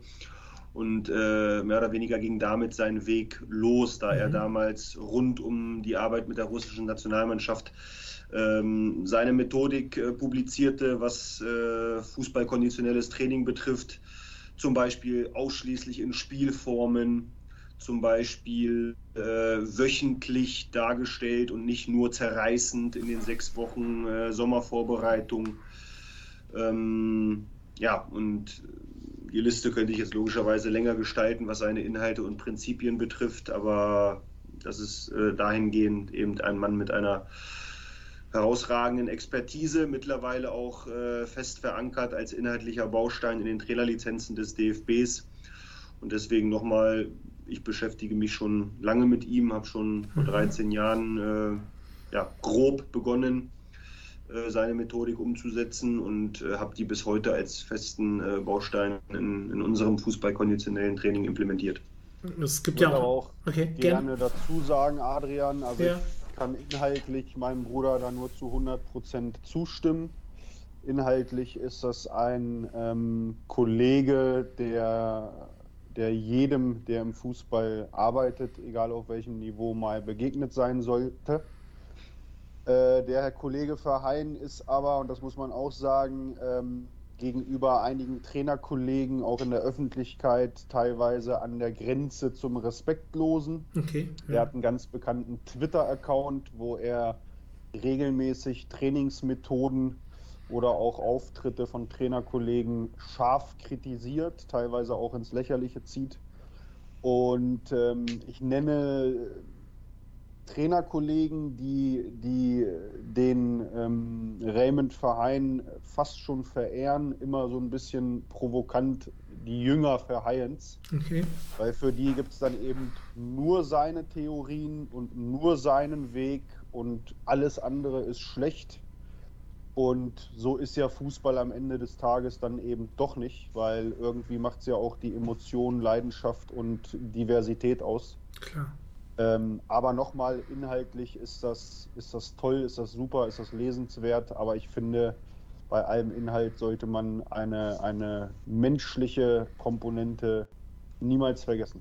Ja, vom Menschlichen kommt die nächste Frage von Luca, bevor ich gleich auf Dustins Frage eingehe. Äh, das passt ganz gut, Menschlichkeit. Welche Attribute sind euch als Trainer wichtig? Beziehungsweise am wichtigsten Loyalität, Individualität, Entwicklung, Erfolg, ordnet nach Wichtigkeit. Kannst du die nochmal langsam vorlesen? ich habe sie auch noch. Elemente. Äh, welche Attribute sind euch als Trainer wichtig, beziehungsweise am wichtigsten? Loy Loyalität, Individualität, Entwicklung, Erfolg und dann ordnen nach Wichtigkeit. Achso, ihr sollt es nach Wichtigkeit ordnen. Ja, ich fange mal an. Ähm, am wichtigsten für mich ist Entwicklung. Ich will jeden Tag besser werden. Mhm. Jetzt, ich habe ja nur die vier, vier Werte zur Auswahl. Ähm, am zweitwichtigsten ist für mich Erfolg, wie mhm. man den auch immer definiert. Ich möchte erfolgreich sein in dem, was ich tue. Ähm, und am drittwichtigsten ist für mich der Begriff äh, Individualität. Natürlich, man möchte individuelle ähm, Fußspuren hinterlassen, ja. vielleicht auch eine persönliche Note reinbringen. Und der Begriff Loyalität, der wäre ja eher wichtig, wenn ich mit beispielsweise einem Trainerteam zusammenarbeite, dass man da einfach loyal füreinander einsteht, intern, extern. Ähm, ja, also der Begriff wird für mich erst wichtig in dem Moment, wo ich mit, mit, mit Menschen und Gruppen eben, eben aktiv bin. Mhm. Und bei dir? Wieder gleich oder jetzt mal ganz anders? Nee, nicht ganz. Also ich muss sagen, für mich steht die Loyalität an erster Stelle im Umgang mit Menschen, sprich auch im Fußballsport. Ähm, an zweiter Stelle steht für mich der Erfolg, weil ja, ich will ein erfolgreicher Trainer sein, ich will Erfolg haben, mit der Basis eben gut mit meinen Jungs, loyal mit meinen Jungs zu sein. Und äh, dann folgen Entwicklung, sprich das Wie, die Art und Weise und die Individualität ähm, hinten. Ähm, wobei man das sicherlich nicht ganz krass kategorisieren kann. Natürlich äh, ist auch ein Prozess von Individualisierung immer wichtig im Fußball, aber wie Micha schon sagte, wenn das die vier Auswahlpunkte sind, dann würde ich es erstmal so kategorisieren. Ja, dann passt Erfolg gut zur nächsten Frage, die auch im Chat hier drin stand von das in Hamburg. Äh, an dich, Benjamin. Äh, hast du als Regionalliga-Coach einen Karriereplan oder schaust du von Saison zu Saison? Das, das finde ich auch sehr spannend, so generell mal da den Einfluss von einem Trainer zu bekommen. Also ich muss sagen, ich habe mir nie einen Karriereplan aufgestellt, weil ich auch relativ schnell gemerkt habe, wie dynamisch der Fußball dann ja, dein Leben einfach äh, umfasst oder beeinflusst, sondern ich habe tatsächlich immer von Step zu Step auf dieser vermeintlichen äh, Entwicklungsleiter gedacht. Mhm. Als ich F-Jugendtrainer beim VfB Peine war, wollte ich irgendwann mal E-Jugendtrainer beim VfB Peine werden. Das mündete dann so, dass ich äh, als C-Jugendtrainer vom VfB Peine eben verpflichtet wurde von Eintracht Braunschweig ins NLZ. Ähm, als ich dort begonnen habe, haben wir in der U17 Regionalliga gespielt. Mein nächster Step war also, ich möchte so schnell wie möglich oder ich möchte mal Junioren-Bundesliga-Trainer sein. Wir sind aufgestiegen mit der Mannschaft, haben das geschafft. Äh, nach acht Jahren NLZ äh, ist in mir der Gedanke gereift zu sagen, äh, ich würde mich gerne im Herrenbereich ausprobieren. Mhm und äh, habe ja dann damals in der fünften Liga in der Oberliga Niedersachsen im VV Hildesheim begonnen. Da war mein größter Traum, meine Champions League war, äh, ich möchte mal Regionalliga-Trainer sein. Ich möchte mal in diesem semi-professionellen Bereich äh, der vierten Liga arbeiten. Und ähm, so geht das bis heute weiter, auch bei den Lizenzstufen. Ich habe immer davon äh, geträumt, den Fußballlehrerlehrgang absolvieren zu dürfen. Aktuell bin ich ja Gott sei Dank glücklicherweise im Lehrgang. Mhm. Ähm, aber das war jetzt nicht mein Anstoß von Tag 1, äh, Champions League Trainer zu werden, Fußballlehrer zu sein. Äh, viele vergleichen das gerade in unserem Altersbereich ja dann immer mit den Beispielen äh, Nagelsmann, Tedesco, wo ich immer sage, das, das sind Genies, das sind Einzigartigkeiten, das sind ja. Ausnahmen im, im Regelverlauf. Und deswegen orientiere ich mich, wie gesagt, von Leiter zu Leiter, äh, von Entwicklungsstufe zu Entwicklungsstufe und ähm, baller alles, was ich habe, in das Hier und Jetzt, in meine aktuelle Aufgabe. Ähm, weil das dann für den Moment auch immer das Größte für mich ist und auch die größte Aufmerksamkeit erfordert. Meine Spieler, meine Jungs, meine Mannschaften, ähm, um daraus einfach eine, eine, geile, erfolgreiche Zeit zu machen und nicht äh, zu perspektivisch zu denken, was wäre, wenn. Ja, was wäre, wenn man sich vorstellen könnte, weil es ja auch ein Zwillingspodcast ist, äh, kann man sich vorstellen, euch mal irgendwann auch als Trainer dann wieder zusammenzusehen auf dem Platz, dass ihr beide einen Verein mal zusammen trainiert auch? Nur beim SC Paderborn. Ja, gerne. gerne. Ja, möglich ist alles. Möglich ist oder vieles, möglich ist vieles. Aber auch da kann ich Benny nur bestätigen, es gibt jetzt keine geschmiedeten Pläne. Ähm, wenn der eine an Position X steht, dass der andere sofort an seiner Seite stehen wird. Ähm, aber um deine Frage ganz einfach zu beantworten, wie gesagt, möglich, möglich ist vieles. Ja. Hier kam auch direkt eine Frage an dich wieder, auch Michael. Ähm, Champions League mit Barcelona werden oder WM-Titel mit Polen als Trainer? Ui. Die Frage ist, äh, ist, ist, ist, fies, aber trotzdem sehr einfach zu beantworten. Also einerseits bin ich ein absoluter Barcelona-Liebhaber. Äh, die haben ja aber schon die Champions League des Öfteren gewonnen mhm. und äh, ich durfte zumindest am Fernseher und einmal sogar live in Berlin Champions League-Finale gegen Juventus Turin dabei sein. Mhm. Und äh, du musst dazu wissen, Benny und ich haben polnische Wurzeln und dementsprechend äh, verfolgen wir natürlich auch die polnische Nationalmannschaft sehr intensiv. Gestern qualifiziert gegen Schweden, falls du es gesehen hast. Nee, habe ich nicht gesehen, aber ja, geil. ähm, ja, und dementsprechend der Weltmeistertitel mit Polen, der wäre natürlich äh, wahrscheinlich äh, ein einziges Mal im, im Leben äh, möglich und deswegen würde ich mich dafür entscheiden. Genau, Faszination Fußball ist ja. Von wem kam die Frage?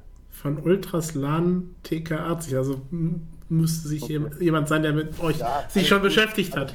Der sich schon mit euch. Äh, tolle, tolle Frage.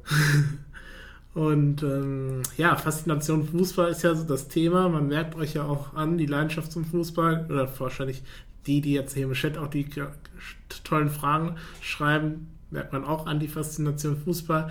Äh, Im Vorfeld habe ich ja auch dazu was gefragt und fand cool, äh, Trainer sein versus Fan sein, hast, hast du ja äh, mir geschrieben, Benjamin.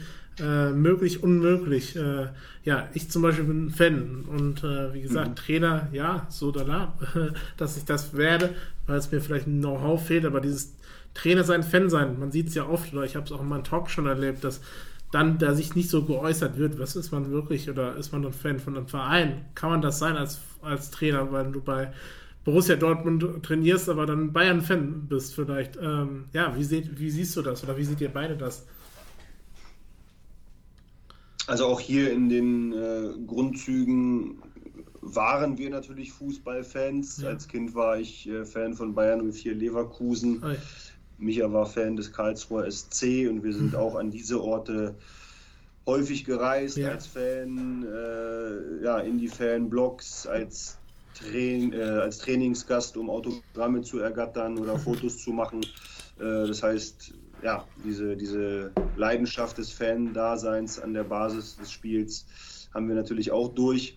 Äh, ich muss sagen, sobald du dann aber anfängst, als Trainer zu arbeiten, das heißt spätestens, ähm, ja, wenn wir von, von, vom Trainerdasein als, als Hauptberuf sprechen, legst du irgendwo diese Fanbrille ab und bist natürlich viel mehr mit der analytischen Brille unterwegs. Und äh, so ist das bis heute. Wenn ich Fußballspiele gucke, dann gucke ich sie ja nicht im Sinne von, von Unterhaltungswert oder, oder Show an eins oder um mich zu berieseln lassen, sondern häufig sind es eben auch Einflüsse im Sinne von, von, von Analyse, von Entwicklung, die du dann wahrnimmst. Und ich sage immer, ähm, die einzigen beiden Mannschaften, wo ich diese Fanbrille ablege und tatsächlich, äh, Entschuldigung, die Trainerbrille ablege und tatsächlich als emotionaler Fan Fußball gucke, das ist bei mir natürlich A, die polnische Nationalmannschaft. Ja. Ähm, da analysiere ich nicht das Schiebeverhalten der Viererkette, sondern äh, die Jungs sollen so sicher stehen, dass der Ball nicht rangeht und in Kreisligasprache ihre Zweikämpfe annehmen. Ja.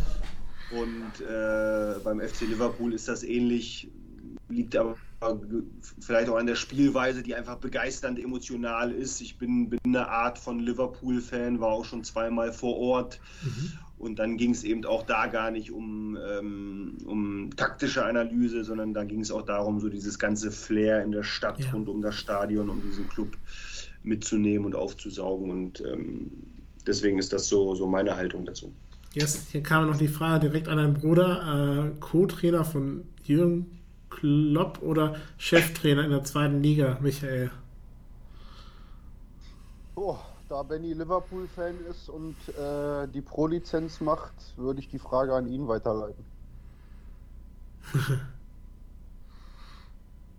Gerne. Boah. Müsste ich mir länger Gedanken drüber machen, als die Sendung hier läuft. Wir haben Zeit. Kann genau. ich dir jetzt so nicht sagen. äh, ja, die Frage von Dustin, die jetzt reinkommt, die kommt später, ganz zum Schluss, Dustin Hamburg. Das ist die allerletzte Frage, aber ein bisschen haben wir noch, wenn ihr Lust habt. Noch ein paar Minütchen, ein paar Fragen. Ähm, Gerne. Faszination Fußballsport, darum geht es ja auch. Fußball, äh, warum generell auch, äh, warum sollte man so diesen Fußball, also klar, es gibt Basketball, es gibt äh, American Football, alles Mögliche, aber wir drei sind dem Fußball verbunden eher. Oder ähm, was macht es dann wirklich so aus, dieser Fußball, dann beruflich auch damit äh, zu arbeiten, auch oder in dem beruflichen Bereich und privat und freizeitmäßig? Äh, was ist da so besonders daran, was es anderen Sportarten vielleicht nicht so ist oder euch den Kick dann gibt, warum ihr nicht im Golf, Golf, äh, Golf arbeitet oder so? Also die Eintrittskarte, die hatten wir ja heute schon, schon des Öfteren, ist, mhm. glaube ich, die, die Konstellation der Gruppe, der Gemeinschaft, ja. das Zusammengehörigkeitsgefühl und mit dieser Gemeinschaft etwas Gemeinsames zu schaffen, ein Ziel zu verfolgen. Da muss man natürlich ehrlich sein, das hast du grundsätzlich in jeder Mannschaftssportart. Äh, Beim Fußball so ein bisschen dieses i-Tüpfelchen, Sportwissenschaftlich nennt man das Low-Score-Game auf Englisch. Also das ist ein Spiel, anders als im Basketball oder Handball. Da mhm. gewinnt ja im Normalfall die, die gewinnende Mannschaft mit 5, 10, 15, 20, 25 Punkten Vorsprung. Ja und dass du im, im Handball oder im, im, Basketball das Spiel in der letzten Sekunde vielleicht auch als stark unterlegene Mannschaft entscheidest, das ist ja absoluter Seltenheitswert. Mhm.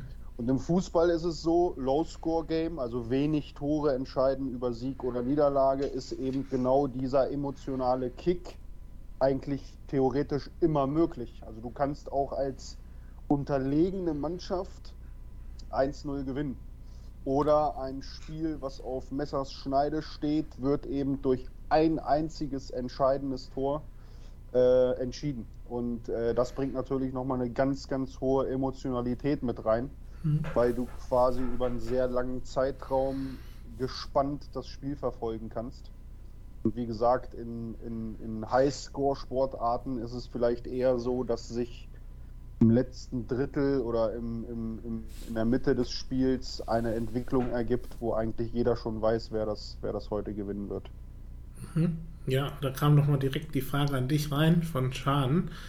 Äh, gibt es einen Trainer, mit dem du dich identifizieren kannst? Wenn ja, trifft am meisten zu. Welcher trifft am meisten zu? Grüße Burak. Also okay. von, von Burak, schöne äh. Grüße. Ja. Ähm, identifizieren ist vielleicht das falsche Wort. Ich nenne mal lieber inspirieren. Also mhm. es gibt natürlich auf dem, auf dem Weg, den mein Bruder und ich jetzt seit knapp 20 Jahren gehen, etliche Trainerkollegen, die uns in irgendeiner Art und Weise inspiriert haben. Ich nenne, nenn jetzt mal zwei bis drei. Also zum mhm. einen hast du da den Thomas Nörenberg. Das wird dir jetzt nichts sagen. Der war langjähriger Co-Trainer von Horst Rubesch bei okay. der U21 und ist aktuell Co-Trainer der Frauen-A-Nationalmannschaft. Warum hat er mich inspiriert? Weil der 2007 bei der C-Lizenz mein erster Trainerausbilder war. Und der hat mich als Trainerausbilder einfach total geprägt mich fast schon geflasht, mhm. ähm, wie strukturiert man an Fußball rangehen kann. Die zweite Person ist dann der Peter Hüballer, der wird dir wahrscheinlich was sagen. Klar, natürlich. Habe ich schon mal beim ähm, Trainerkongress äh, gesehen. Okay.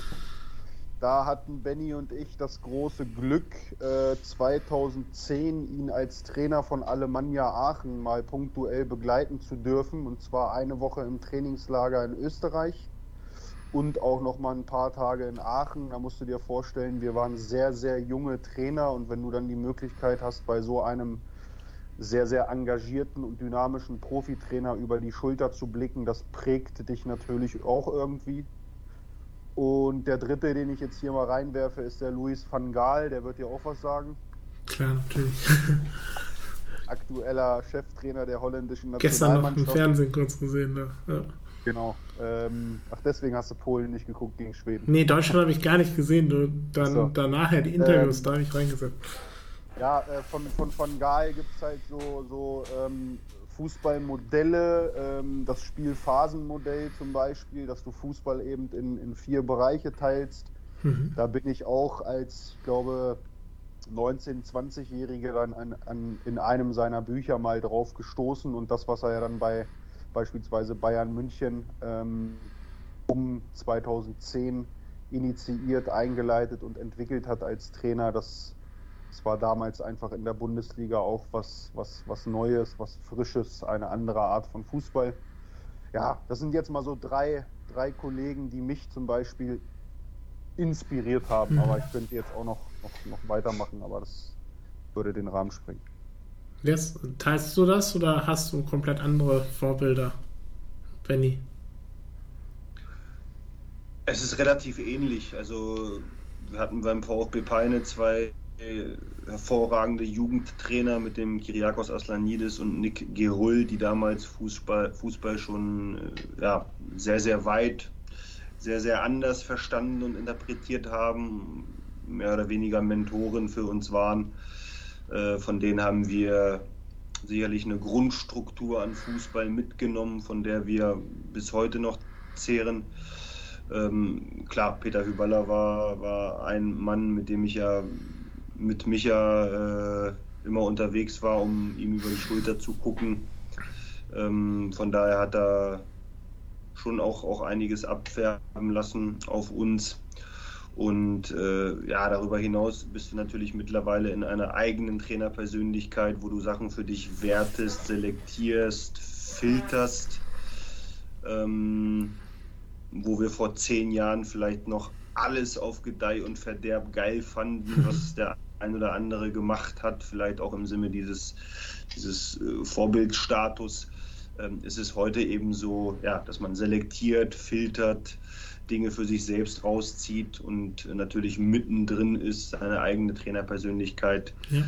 ähm, in der Evolution, so, so, nennt man das ja heutzutage, ähm, ja, voranzutreiben, zu entwickeln. Yes, dann komme ich jetzt direkt auf die nächste Frage von Luca, die jetzt spannend war. Bevor ich das mache, soll ich euch noch grüßen. Ich weiß es gar nicht, ob ich jetzt Michael oder Benjamin grüßen sollte. Äh, von meinem Studienkollegen Raphael Agraczynski. Oh, Ja, dann Michael. genau. Kennst du eigentlich die Hintergrundstory, Adrian? Wir, nee. haben, ja, wir haben ja schon eine, eine gemeinsame Vergangenheit, das wirst du aber gar nicht wissen. Und zwar bin ich auf dich gestoßen beim Fußball-Online-Kongress. Ja, das kann sein, ja. Ja, das, das weiß ich noch, aber das weißt du nicht, weil ja. ich, war, ich war ein Teilnehmer und du warst einer der, der Moderatoren. Und, und du hast oft äh, gefragt, oder auch? Hast du nicht oft was gefragt? ja. Da warst du am Fragen. Ja, richtig. genau. Viele, viele dumme Fragen gestellt, sei ehrlich. Nein. Ähm, nee, ich fand es aber damals schon, schon, schon toll, äh, wie du das, wie du das als, als Anfänger sozusagen moderiert und in die Hand genommen hast. Und äh, meine ich auch ernst. Finde ja, es klasse, dass du auch äh, einem, einem kleinen Traum sozusagen hinterherjagst, mhm. jetzt hier dieses, dieses Portal eröffnet hast. Äh, das machst du gut. Und deswegen äh, zu Rafa auch nochmal, wie gesagt, mhm. da habe ich euch als, als Teilnehmer so ein bisschen ja. kennengelernt und deswegen ganz, ganz herzliche Grüße zurück. Mach mal, muss er reinhören, muss ich ihm dann schreiben, dass er reinhören muss. Ist jetzt. Genau, komme ich auf Lukas Frage, der ja auch schon lange schon schreibt, den ich auch selbst kenne, schon ein Spieler bei Paderborn 2 gewesen, früher auch ein sehr cooler Spielertyp. Deshalb auch die Fragen mega top, dass er Ahnung hat. Das sieht man an den Fragen ja auch im Fußball. Lieber 0-1 in der 94. Minute auswärts gewinnen oder 4-0. Welchen Spielstil favorisiert ihr? Angriffspressing oder eher im 5-4-1 den Bus parken? Benny. Ich favorisiere ganz klar das Angriffspressing auch hier, weil es einfach zu meinen Werten passt. Äh, ich bin risikofreudig, emotional, wie gesagt, sehr, sehr aktiv, sehr fleißig dabei und mit diesen Werten soll meine Mannschaft natürlich auch Fußball spielen und zum Beispiel vorne drauf gehen, früh attackieren, hochpressen. Ja, emotional gibt es natürlich wenig Geileres, als äh, ein Spiel in der 94. Minute zu gewinnen, vielleicht sogar auswärts äh, vor großem Publikum. Kann aber natürlich nicht immer der Fall sein. Ein schönes äh, 4-0 als, als Genussspiel, als Leckerbissen auch mal schön. Ja. Letztlich, ja, wie das so ist im Fußball, Siege sind der größte Teambuildingsfaktor. Siege äh, ersetzen nichts und Deswegen nehme ich gefühlt jeden Sieg mit. So fürs, fürs eigene Kopfkino, fürs Bilderbuch. Ähm, für den Moment vielleicht dann doch lieber 1-0-94. auswärts. Wo das Herz dann noch wehtut. Und bei dir, Michael? Ich nehme auf jeden Fall das 4-0 und ja. äh, nehme auch die Attacke, also das Angriffspressen. Mhm. Dann kam jetzt von das hier noch eine Frage auch direkt rein nochmal von, an Benny. Trainiert man einen Spieler wie Enes, äh, Enes, Enes äh, Benatira anders als einen Spieler, der frisch aus dem NZ kommt? Wenn ja, was sind da die Unterschiede? Ja. Ähm, das ist immer so eine Frage im Fußball zwischen Gleichbehandlung und Gleichberechtigung. Gleichbehandlung, glaube ich, kann es kaum geben. Ja, wie man immer so schön sagt, alle werden gleich behandelt.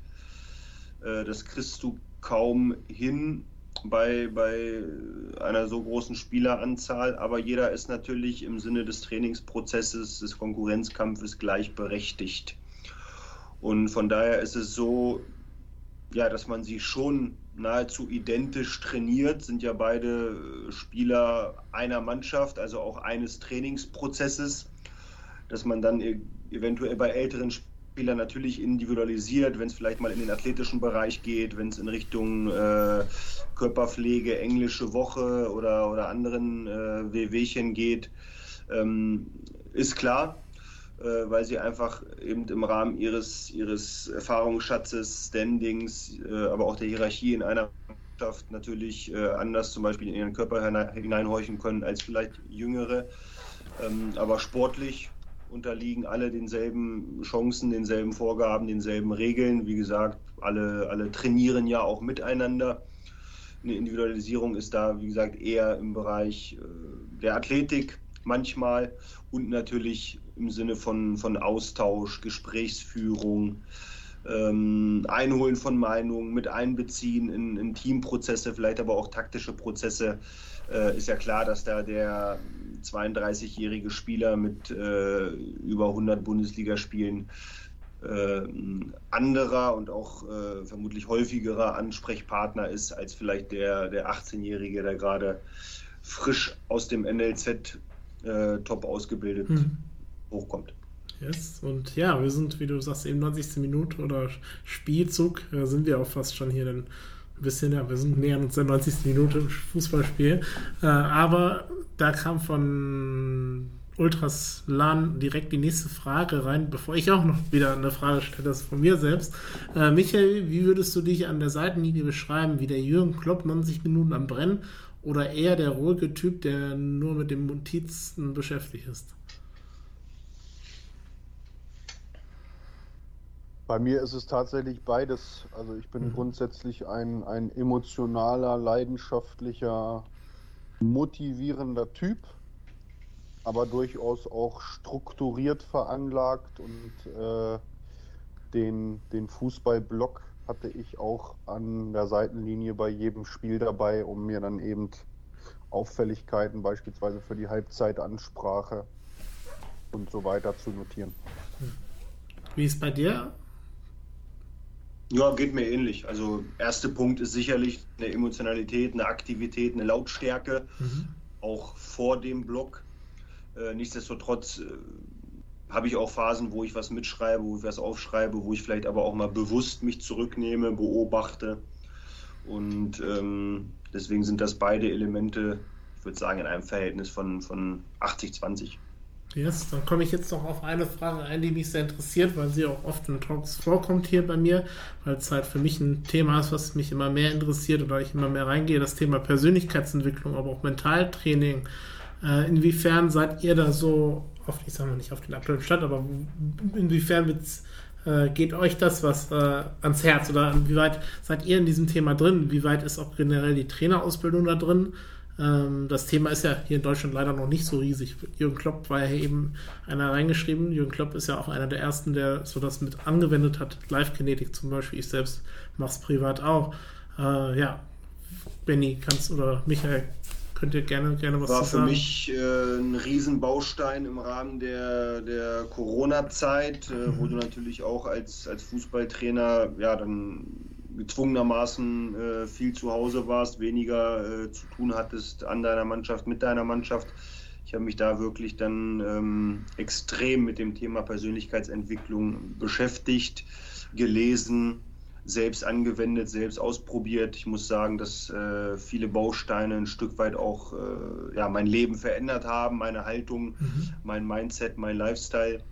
Und ähm, wie viele äh, Ressourcen wir Menschen da verschwenden, wenn ja. wir das nicht tun, wurde mir da umso bewusster und deswegen ähm, ja, hoffe ich, dass sich dieses Feld ähnlich äh, drastisch in Deutschland ausbildet, wie es zum Beispiel in Amerika ja schon eine große Selbstverständlichkeit genießt, weil viele, viele Potenziale nun mal im Kopf liegen, aber wie gesagt auch in so Sachen wie äh, Lifestyle, Lebenshaltung, Mindset und ähm, ja, ganz salopp formuliert, da, da müssen wir ran, da muss, muss jeder ran, weil er daraus unheimlich viel äh, gewinnen und rausziehen kann für den Sport, aber auch fürs Leben.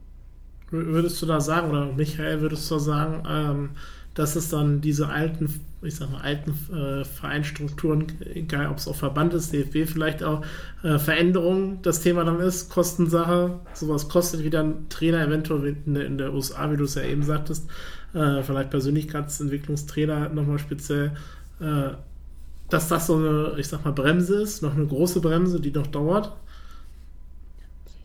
Ja, ich glaube, es ist eher wichtiger, dass du diese beiden Aspekte über die Trainerausbildung dann eben ähm, integrierst. Mhm. Das bedeutet auf der einen Seite ja den Bereich der Trainerpersönlichkeit in den Vordergrund stellst und du hattest ja zum Ende auch Live-Kinetik zum ja. Beispiel noch angesprochen. Äh, vielleicht solche Inhalte auch eben in der Trainerausbildung mal, mal anreißt und anbietest. Und da kann ich nur sagen, ähm, dass das passiert auch schon. Also mhm. ich habe ja ähm, in diesem Talk auch schon gesagt, Trainerausbildung wurde reformiert, Inhalte wurden verändert und ähm, ich kann nur jetzt für meine Lizenz zum Beispiel sprechen der Bereich Persönlichkeitsentwicklung ähm, ist da definitiv mit, mit angerissen. Mhm. Abgedeckt kann er natürlich überhaupt nicht sein, weil das Feld einfach viel zu groß ist.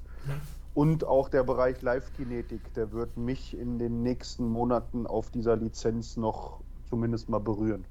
Ja, spannend. Ja, ich finde es sehr spannend, dass es im Fußball so langsam, so langsam ankommt, noch nicht ganz so da ist, leider. Ich denke auch Kosten, bei vielen Vereinen Co. auch Kostengründe oder dieses Thema Veränderung, meiner Meinung nach, äh, wenn ich das so sehe. Bei vielen Vereinen ist ja immer das Thema Veränderung und dann kostet das, das und das. Es wird aber nicht dann der Mehr, das ist ja das schöne Wort, Mehrwert auch in Persönlichkeitsentwicklung, der Mehrwert darin gesehen. Ähm, dann kommt hier aber die Frage rein, dann gehen wir ein bisschen raus aus der Persönlichkeitsentwicklung auf die Frage hier im Chat von Dustin. Ähm, würdet ihr euch als Trainer gespannt? Ach so. Äh, das habe ich ja eben schon ein bisschen gefragt, aber könnt ihr ja doch gerne nochmal beantworten. Trainer gespannt im professionellen Fußball gut ergänzen oder seid ihr zugleich? Oh, doch, die Frage ist doch gut. In einem guten Trainerstab brauchst du ja verschiedene Persönlichkeiten. Oh ja, doch, die Frage ist stark. Ja, wir sind schon relativ nah beieinander. Also erstmal sehen wir fast gleich aus. äh, nein, Spaß. Aber wir sind schon relativ nah beieinander, wenn es um Fußball geht. Äh, nicht, nicht identisch. Wir haben jetzt nicht äh, beide schablonenhaft zwei, zwei Idealbilder, die, die deckungsgleich sind. Aber natürlich äh, im Rahmen auch unserer Sozialisation, Fußball, unserer Trainerausbildung, Entwicklung, Fußball, wo wir natürlich ja, gefühlt Tag und Nacht äh, gemeinsam durchschritten sind, äh, sind wir nochmal sehr nah beieinander. Soll jetzt kein, kein Hinderungsgrund sein, soll, soll kein Ausschlusskriterium sein für eine eventuelle Zusammenarbeit, mhm. ist aber eben auch viel zu perspektivische Zukunftsmusik und auch kein, kein angestammtes Ziel, was wir jetzt hier so formulieren. Ähm, von daher ja, sind wir nah beieinander. Das, das soll das Ganze nicht verhindern. Ähm, auf der anderen Seite ist es aber eben auch nicht so, dass wir jetzt arg verzweifelt sind, weil wir vielleicht nicht gemeinsam ein Trainerduo bilden. Und wie viel Prozent, äh, das kam jetzt gerade so in meinen Kopf, noch eine Frage rein direkt, äh, Prozent ist auch das Thema Fußball nicht mal, nicht bei euch im Austausch, wenn ihr euch trifft und Co. Also zu wie viel Prozent geht es auch mal was wirklich komplett anderes als nicht den Fußball, wenn ihr dann euch trifft oder wenn ihr euch austauscht? Das, was ja nicht gerade wenig dann vorkommt, wahrscheinlich, weil ihr Brüder seid. Minus 10. nee, ähm, also Fakt ist, wie gesagt, dadurch, dass der Fußball uns das ganze Leben schon begleitet und auch immer in diesem, in diesem Zwillingsduo, nimmt er tatsächlich auch einen Großteil an Gesprächsinhalt äh, zwischen uns beiden ein. Also ich meine, wir haben natürlich auch beide noch, noch Freunde, die dann mhm. vielleicht auch eher Ansprechpartner für andere Dinge sind. Ähm, nichtsdestotrotz, klar, wir sind Zwillinge, wir sind Brüder, wir, wir wissen und schätzen, dass, dass, dass wir über alles miteinander sprechen können. Nichtsdestotrotz, wie gesagt, also Fußball ist schon ein, ein, ein großer Inhalt und, und auch Themenschwerpunkt, wenn wir uns äh, ja. austauschen oder begegnen. Haben mir fast gedacht. Und ja, dann gehe ich noch auf die Frage von Schan ein, bevor ich gleich Richtung letzte Frage von mir, oder die letzte Frage, die ich an jeden stelle in dieser auch in, der, in den Talks, aber dazu gleich mehr, äh, kommt von Schan Michael. Folgendes Szenario. Ihr steht auf dem zweiten Platz und es geht um den Ausstieg. Ihr spielt gegen den Tabellenletzten. Wie motivierst du deine Jungs vor so einem Spiel voll aufs Ganze zu gehen und den Gegner nicht zu unterschätzen? Das könnte eine Prüfungsfrage sein für eine Trainerausbildung. Ja. Also grundsätzlich, ähm, wenn deine Spieler intrinsisch, also von innen heraus, nicht motiviert genug sind, den Tabellenletzten so ernst zu nehmen, um weiter an der Tabellenspitze zu bleiben, dann wirst du es extrinsisch, also von außen, mhm. auch nur ganz, ganz schwer beeinflussen können. Es gibt ja verschiedenste Motivationstricks, für die sich die Trainer dann immer gerne in, äh, ins Schaufenster stellen, ob jetzt über glühende Kohlen laufen okay. oder ähm, keine Ahnung, eine, ein gemeinsames äh, Floß zu bauen und darüber äh, damit einen Fluss zu überqueren. Ähm, also wie gesagt, Fakt ist, so punktuell in einer Sekunde jetzt eine Motivationsspritze zu verpassen, um diesen, diesen Tabellenletzten ernst zu nehmen, das, das funktioniert nicht. Mhm. Das muss äh, lang und, und, und äh, im Prozess orientiert angelegt sein, über eine gemeinsame Zusammenarbeit hinweg. Und dann sollte sich das Thema Motivation in so einer Gruppe ja, so entwickelt haben mit, mit dir als Trainer, als, als Führungskraft, sage ich mal, dass es nicht passiert, dass du den Tabellenletzten nicht ernst nimmst mhm. und trotzdem, und das ist ja auch das Schöne am Fußball, gibt es immer mal wieder Situationen, wo auch der Tabellenletzte dann so ein Spiel doch gewinnt. Yes. Und dann gehe ich auch noch auf die letzten Worte ein von Luca, der hier was reingeschrieben hat, bevor ich auf die letzte Frage kam. Ich sehe in hm. Michael den klassischen Ewald Lien und in Benny den Tedesco. Man erkennt sogar eine gewisse Ähnlichkeit. yes. Ja, nehme nehm ich, nehm ich auch gerne. Ja. Leipzig, Richtig. erste Liga nehme ich. Genau. Und dann gehe ich auf die letzte Frage, die schwerste Frage, die jedem schwerfällt, egal ob es ein Spieler ist, ob ein Trainerkollege vielleicht von euch ist oder, oder ja, jemand aus dem Verein. Hm, ich muss sie versuchen, richtig zu stellen. Ähm, ich sage immer, eine lustige Situation, wo man sich die, Kopf, die Hände vom Kopf hält und sagt, ach du Scheiße, jeder lacht drüber, peinliche Situation. Ähm, aber es kann ja jetzt von euch sagen, der Zwilling kann mal live auch dem anderen Zwilling eine reinhauen, so ein bisschen und mal eine lustige Story erzählen. Äh, genau, gerne könnt ihr mal auspacken, äh, was der andere sagt, oh Scheiße, warum hast du es denn erzählt? Also. Starte gerne, Michael oder Benny. Egal was, oder? Genau, oder was Lustiges, Peinliches, oder sozusagen. Ja, genau. Kannst du, egal auch, kannst auch, kannst auch eure, eure Schandtaten erzählen, aber auch aus dem Fußball wäre es natürlich interessant. Habe ich natürlich eine Bombenstory. Da waren wir gerade 18, haben beide einen Führerschein gemacht. Äh, erste Karre war natürlich mehr oder weniger eine Dreckskarre, die uns von okay. A nach B bringen sollte. Das war ein VW Passat, äh, mhm. äh, ganz altes Modell Kombi. Und da war die Tankanzeige kaputt.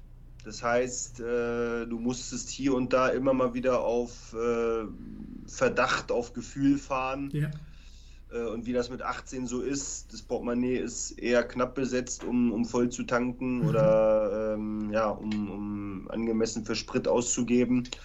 Und äh, ein oder andere Mal ist der Wagen dann, dann tatsächlich auch abgesoffen, musste immer wer zweites kommen, mit dem Kanister äh, auffüllen und so weiter. Äh, eines Nachts wollten wir dann mal wieder los und äh, sagt Michael zu mir, fahr aber mit Papas Wagen äh, schon mal hinter, ja. falls der wieder ausgeht, der Passat CC, Richtung Tankstelle. Ja. fahren wir hinter, sind an der Tankstelle, er tankt den Wagen voll, okay, wieder zu zweit zurück, nichts passiert.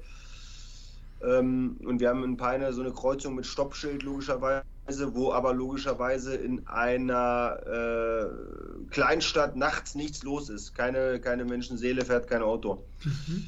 Und äh, bei dieser Kreuzung beim Stoppschild dachte ich natürlich, so, er fährt weiter wie immer nach Hause. Auf einmal hält er aber an und ich bretter ihm voll hinten rein. Das heißt, obwohl wir also eigentlich in Kolonne eigentlich nur los wollten, um mal fünf Liter für diesen alten Passat zu tanken, ja. ist, ist letztendlich ein Auffahrunfall geworden. und äh, das ist so eine, eine unvergessliche, äh, wie sagt man, witzig Geschichte. dumme Story für mich. Ja. ja. ja. Und wie war das bei dir? Hast du also was? Erstmal der Zwillingsfaktor, das wirst du mir jetzt nicht glauben, aber ich, äh, ich, ich gebe dir mein Wort, dass das stimmt. Ich wollte genau die gleiche Story erzählen. ja, und das ist schlecht. nicht abgesprochen. Nicht schlecht. Aber ich habe noch eine auf Lager. Und ja. zwar ähm, 2016 bei der mhm. Europameisterschaft in Frankfurt, äh, Frankfurt sage ich schon, Frankreich. Ja waren äh, Benny, ich und unser großer Bruder Lukas äh, in Frankreich unterwegs und haben uns dort ein Spiel der polnischen Nationalmannschaft angesehen. Mhm.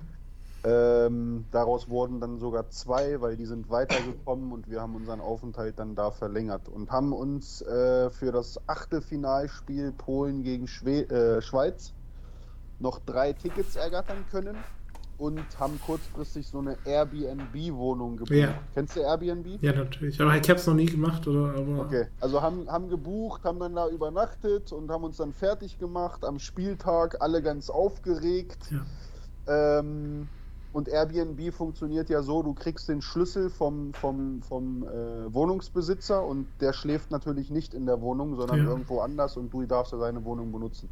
Naja, auf jeden Fall, wir schon spät dran, voll in Hektik, Polen gegen Schweiz, geil, wir sind dabei, wir gehen aus der Wohnung raus.